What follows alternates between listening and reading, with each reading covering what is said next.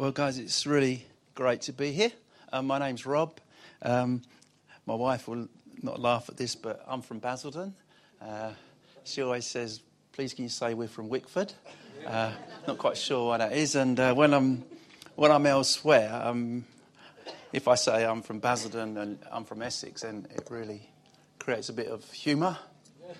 Um, and uh, I got a friend who's the, the director general of the Evangelical Alliance. His name's Steve Clifford, and he often says, "Does anything good come out of Basildon?" And uh, so I'll leave you to decide at the end of uh, this talk whether that is actually true or not. Um, yeah, so we we have Georgian and Winnie Banov coming to be with us on Thursday, and uh, yeah, we're ex- we're looking forward to a really wild evening.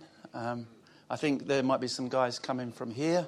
Um, I said to my wife, it'll be really interesting to see who turns up, not this Sunday, but next Sunday, because, you know, Georgian and Winnie have the potential to just upset the religious.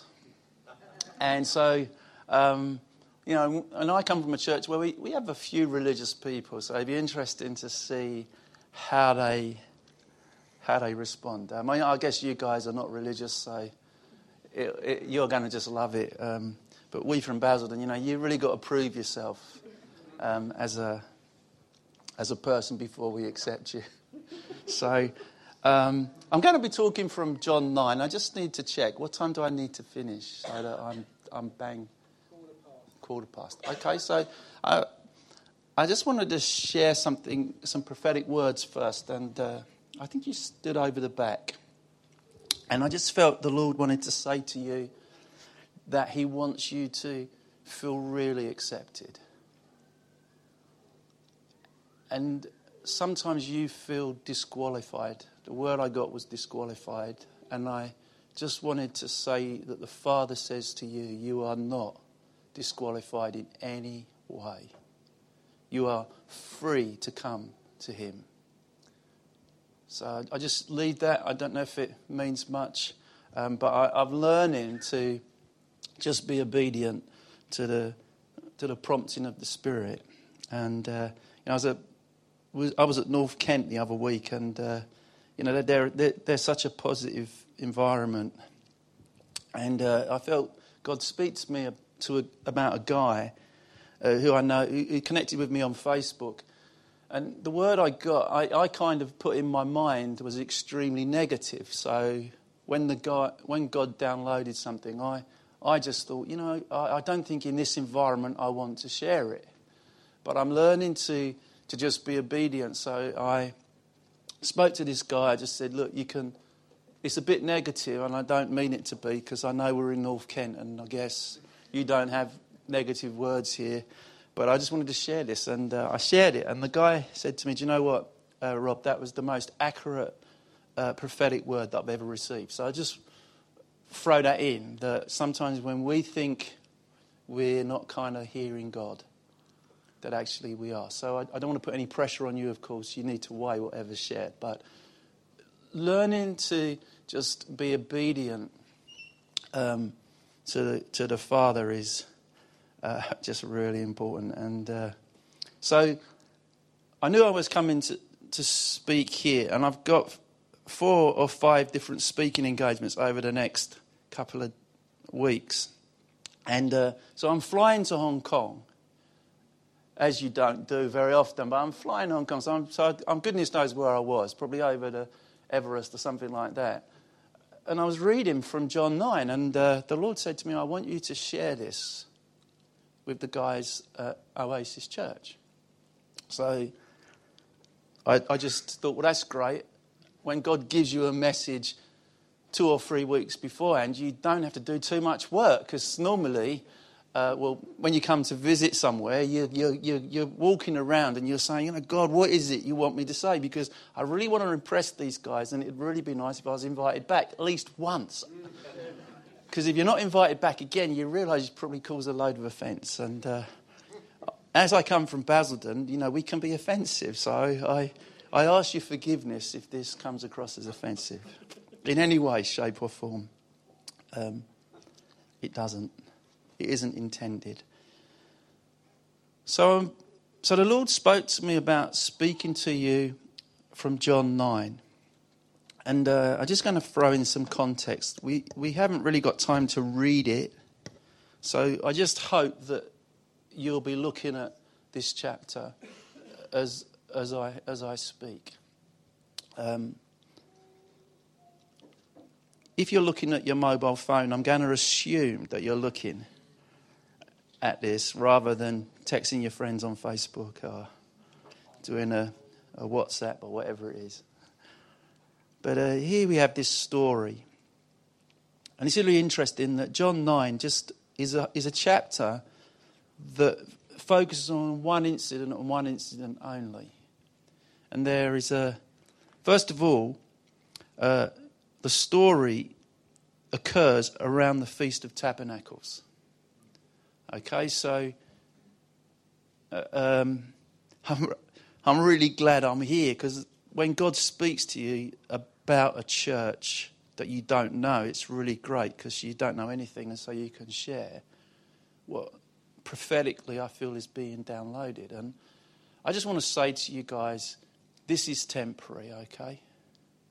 The Feast of Tabernacles is about going out of your house and living in a booth for a week. And I just felt as, you know, being here, this is temporary. This isn't your, your final destination as a church. There is a building for you, but this is your booth.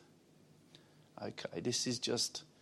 And Tabernacles is a seven day period, so I just. Feast of Tabernacles is a seven day period. So I just want to you know, understand. I, you probably know this already, but this isn't your final destination as a community. And um, so this chapter is focused on one incident, and it's about a healing of a blind guy that really upsets the religious. Um, so there's Jesus. He's the central character. Just want to put that in. We gather around him. And uh, so, if one of the things is, guys, if, if I don't come across as joyful this morning, then you need to ask who I'm gathering around. Because the Word of God says that in His presence there is fullness of joy. And my wife and I, we're just beginning to learn what that means, just to consistently be joy filled. As a church leader, I have a lot of difficult people in my life. You, you guys, you guys are not like that, but you know, I have guys that just are difficult, and they can crush joy. But my choice is do I allow myself to be joyless? See, no one can take your joy from you except yourself. And my wife and I, we're, we're just learning as, as our church is that He is just very, very good. And the more that we focus on His goodness, the more joy we have. The world is looking for people who will make a difference. they they've had enough bad news. They're looking for us, you and I, to be so filled with joy.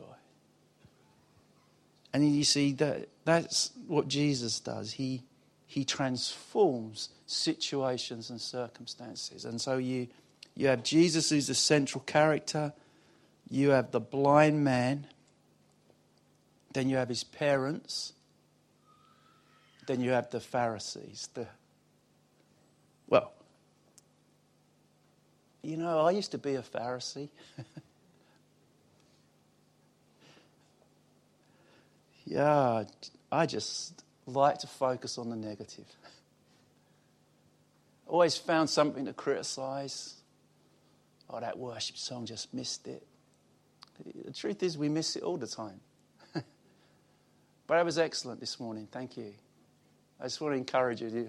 That was beautiful this morning. It drew us into his presence. And in his presence, there is such goodness.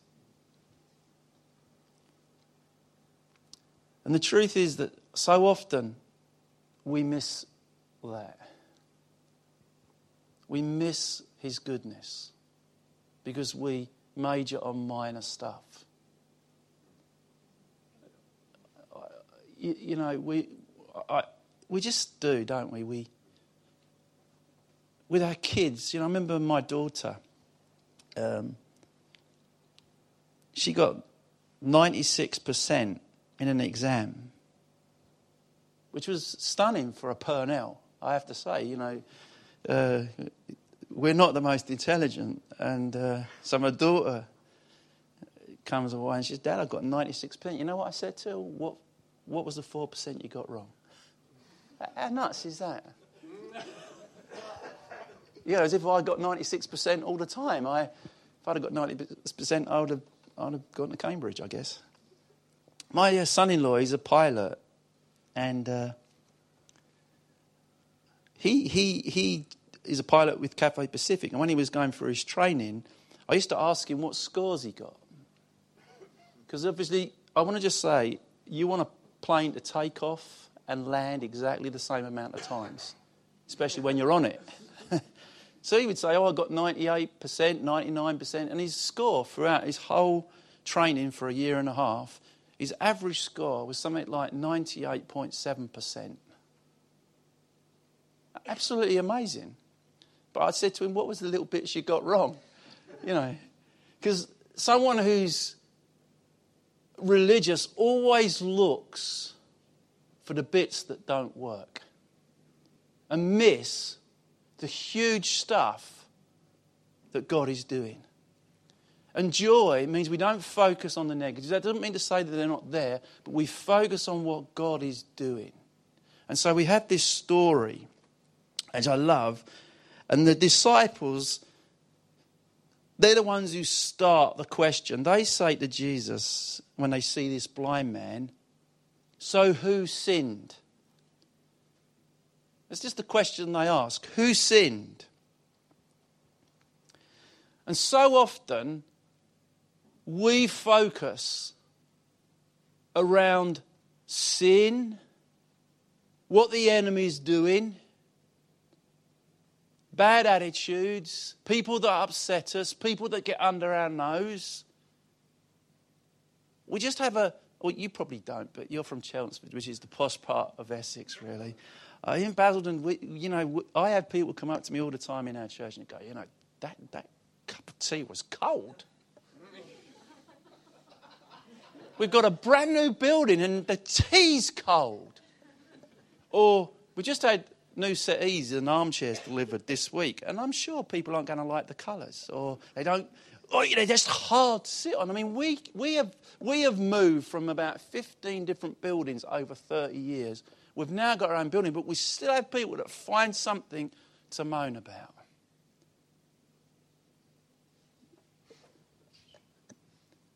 I live in the valley of the moaners. a building from zero to 1.4 million over four years, and we still find things to moan about. And so these disciples were with Jesus, been walking with him for a long time, and they just said, Who sinned? I mean, I just think these guys are bonkers because, you know, Jesus didn't really focus too much on sin. I find it really interesting that when he healed the sick, he didn't give them Christianity Explored course or Alpha or a Sozo session. It's kind of interesting because, you know, I, I think that's what they need. He would just say, The kingdom of God has come near. Sorry, Pete, I'm looking at you as a sinner. the kingdom of God has come near. Go away and sin no more. And then he just walked off and left them startling. This is the King of Kings and Lord of Lords who's come to bring the kingdom, and yet he doesn't seem to focus on sin too much. Interesting. So the disciples, you know, why did they ask this question? I guess it's probably found in earlier parts of John. But Jesus says, Is it him or is it his parents? And Jesus says, It's none of that. Which I find really startling. Because, you know, we all know the Old Testament. It says the sins of the fathers will be visited upon to the third and fourth generation. But Jesus said, Neither. And then he says, This has been here so that God's glory can be revealed. I just want to say here God doesn't give you sickness to teach you a lesson. So if you go to just jump a little bit forward, in John 10:10, 10, 10, says that the enemy has come to rob, kill, and destroy. But I have come to give life and life in all its fullness. And I want to live in life in all its fullness. I have been robbed for so many years of my Christian walk because I've had a mindset that has been focused on what's wrong as opposed to what God is doing. And I just want to say, guys, if you want to get where God wants you to go, you have to allow your mindsets to be renewed. Um, or, or that's my suggestion to you. Okay, I, I need to be careful. I don't want to put anything on you that's not there. The other thing I notice in this story is that the blind man never asked to be healed, which is startling as I read it this morning. I thought he didn't even ask to be healed, which is, you know, permission based. You know, yesterday um, I was walking through, I, I like having encounters, okay? I, I, like to give people an opportunity to have encounters with Jesus. I'm walking, we had a ladies' conference in our church yesterday. I'm walking up just to open up. And I haven't had many encounters since I got back from Hong Kong. So, with, with what I call the people, the streets. Not, I've had encounters with Christians, but I love having encounters with people that don't yet know Him. So I'm walking up to the church, and an old guy comes along and he says, "You going to the doctors?" I thought, "Do I look sick?" He said, because there's a long queue out the door. So I went, oh, uh, are you ill? You know, I'm, I'm, I'm in. I said, so are you ill? He said, no, I've just gone for my flu injection. So I went, oh, great. He's not going to ask me. I said, well, if you, if you were ill, I said, I'm a lover of Jesus and I would have loved to pray for you. He said, oh, that's really nice. He said, but I'm not ill. I'm really well. I've just gone for my flu jab, which, fine. Then we, we both looked up and the, because it was such a beautiful blue sky, you could see where all the jet the planes had gone and left their, their jet stream and they were all crisscrossed. And I said, isn't it, isn't it amazing how many planes are in the sky? And he said, yeah. He said, uh, yeah, it really is, isn't it? And we were just talking and he, you know, this is a quite a random conversation. He says, you know what, I've never flown. I went, is, is that true? He said, yeah. He said, uh, I'm just scared of flying. I went, oh. Oh, my son-in-law, he's a pilot, you know, just a and uh, yeah, I love flying. And I said, you know what? Can I pray for you? He said, why is that? I said, because God doesn't want to give you any fear. Yeah, yeah, that'd be really great. So me and David, his name is, we held hands in the middle of the alleyway. I just cast off fear of him, asked God to encounter him, Jesus to touch him. And, you know, I said, I mean, thank you, David. I said, you know, he goes, where do you live? I thought, oh, crumbs getting a bit intimate here. I said, oh, I live on the Wick. He said, oh, I said, but I go to, I go to Miracle House. This is the church that we we, we have, and some of you will be there on Thursday. He said, uh, he said, I, I, I go to your coffee shop. I went, oh, that's fantastic. He said, oh, yeah. He said, I just want to say, the girl you've got behind the counter is one of the most happiest people that I've ever met. And tell her that she's really great. See, people are looking for encounter. They're not looking to be told they're bad. I believe the people of Chelmsford are not looking to be told they're bad. They know that already. They are looking for an encounter. You are the God carrier. You are the co heir You carry his presence. Therefore, you have the privilege of being the encounter that people see. And I, I reckon over the last three or four years, I've prayed for maybe 400 people on the streets. Some have been healed, some have been in tears. But my motive has always been not to get them to church, not to get them to Christianity Explored, but to get them the opportunity of having the encounter. And that's what Jesus did with this guy. He was blind. He didn't even go up to him and say, Excuse me, can I pray for you? He wasn't a polite charismatic. He went up and said, spat into his hand,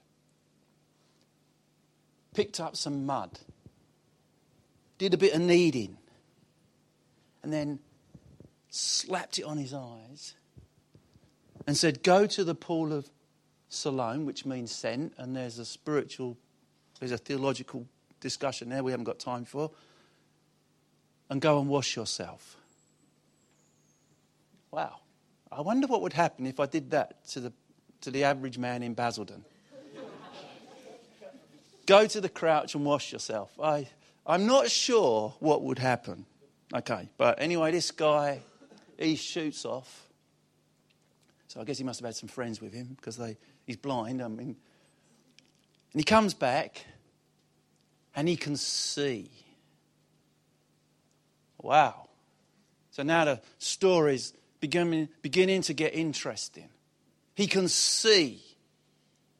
And the, and the story's pretty bland. You know, if, put it this way when I see someone who sees and they've been blind, I hope when they come back to me, they're a little bit more excited. I can see. I, I hope they're, whoa! I have been blind since birth. And the first face I get to see is your face, Robin. Boy, are you good looking. Or the other way around. Who knows? Excitement. I think there would have been excitement in this environment. Wow, I can see. The people who knew him said, It can't be him. Because he was blind from birth. He looks like him and he says, No, I'm really it. I can see, I can see, I can see. Oh, this has upset the environment of this, this, this town. Because wherever the presence of the king comes, it upsets the environment, the culture. The Holy Spirit is not tidy in our sense of tidiness. He is intentional about revealing what the Father is like. Really intentional. And our, our towns and cities, they need to be disrupted with the presence of God. Brilliant testimony about the workplace. Absolutely fantastic. Our government, my prayer is that I will meet David Cameron he will come and ask me for advice because he needs Christians around him in order to answer the questions that our world is facing. We need to see that we are powerful, not powerless. We need to, if you want to start moving in the miraculous, you need to start with the people that are around you. There is need in every sphere of society. I was listening um, to Joaquin Evans on Wednesday, and he said, wherever he goes, people are healed, whether he gives an appeal for healing or not. Wherever Jesus is, the sick get healed. I have an expectation now that wherever I go, whether I give an appeal for healing or not, there are people that are going to, going to start to be healed because of the presence that I carry. He is here. So there might even be today healings loosed and you don't know it because no one's laid hands on you. He is just here. I believe we need to rise up in our expectation of what God is doing. Do not limit yourself by your experience, but limit yourself with what the Word of God says. So Jesus heals the blind man. He hasn't been asked to be healed, but he has been healed. And all of a sudden, they then say, Well, let's take him to the religious. They are the Pharisees. And just listen to, what, to the dialogue that goes on. The first thing is there's a debate who did it? And these guys were upset because Jesus did it on the Sabbath. Who does he think he is? He's kneaded some mud on the Sabbath, which is against the law. You do not need on the Sabbath. And I'm talking about kneading, that's like bread. So that's what religion does. It starts to take you back to the past, to experience.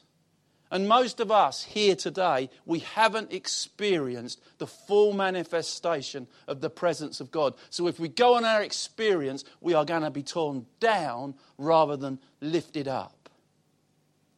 Anytime there's a move of God, anytime there's God working in an environment, the religious always get rattled.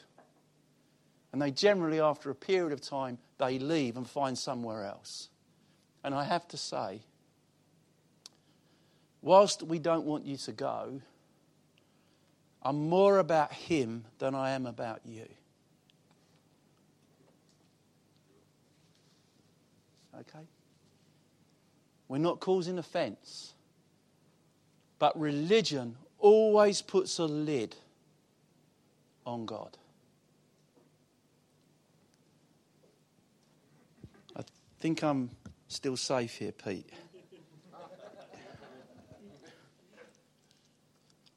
So they're upset because God has moved. Because religion keeps us safe. It always causes us to argue and disagree. It creates a perfection culture.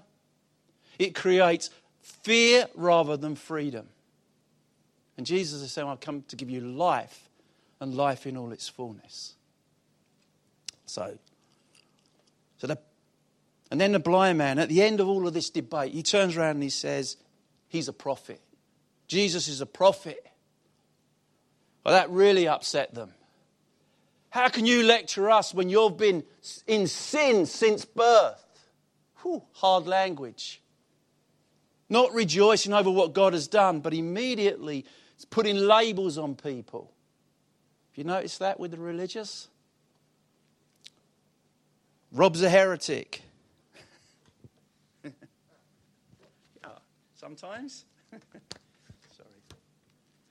Yes. Sometimes I make mistakes. Sometimes I get it wrong. But it's all for Him. You have to, your children have to ride a bike and fall off before they can ride a bike perfectly. So we have to create environments where it's okay to make mistakes. I know that you're doing that here.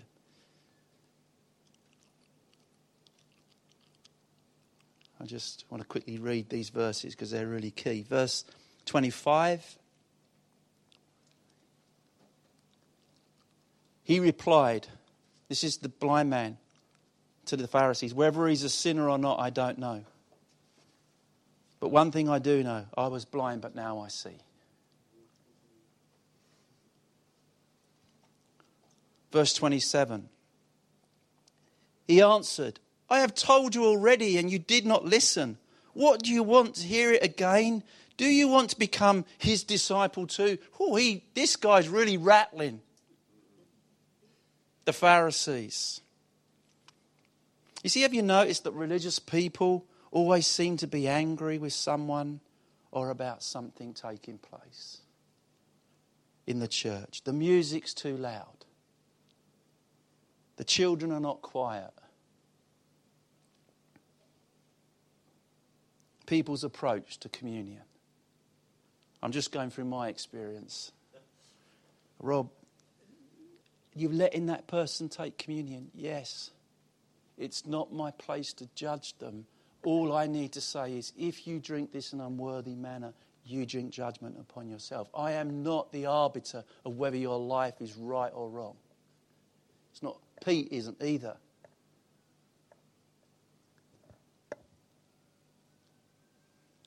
Just let that sink in. Who's the arbiter? Him. That's what conviction does. You know when you're doing something that you shouldn't do. Generally. When I drove here, I tried to keep to the speed limit because I knew that I would be speaking here and I wanted to be squeaky clean. when I go home, I'm not speaking, so I'm going to just, you know, not going to worry too much. And then you've got verse 34. This is the Pharisees' response. To this they replied, You were steeped in sin at birth. How dare you lecture us? And they threw him out. So the blind man didn't ask to be healed, got thrown out. And then Jesus comes to him and says, You've been thrown out. Do you believe in the Son of Man? And the guy says, Yes. Who is he, sir? The man says, Tell me so that I may believe in him.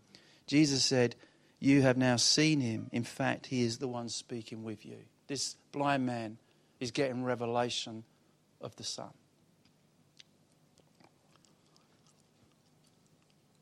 So, what is it Rob's trying to say?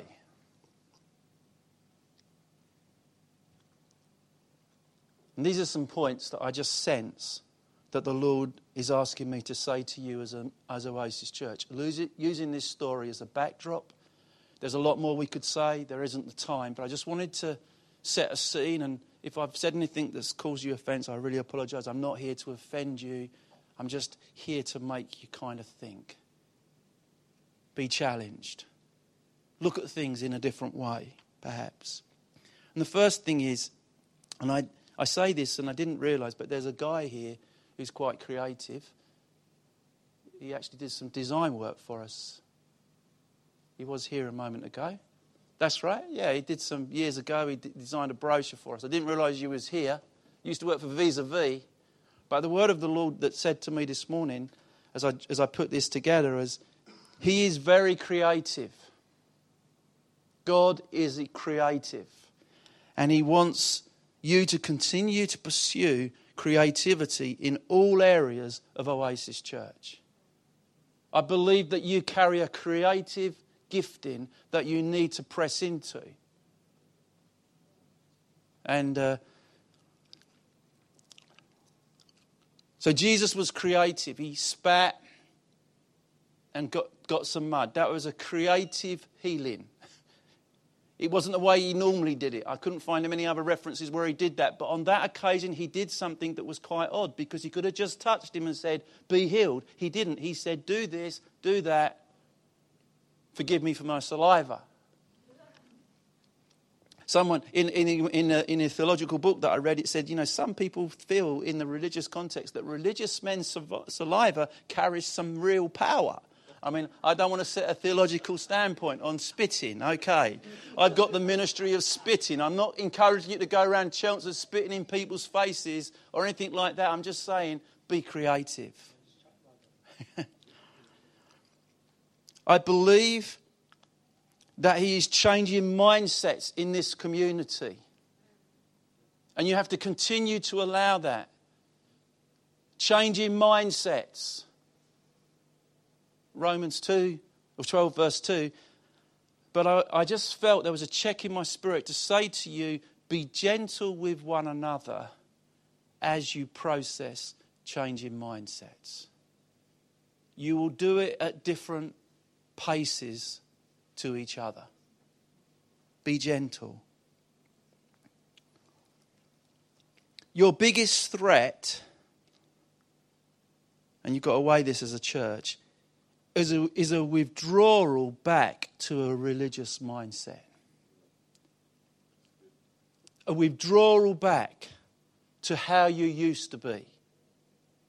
And I know that you've, Peter's told me this, you've been on a journey where people have left.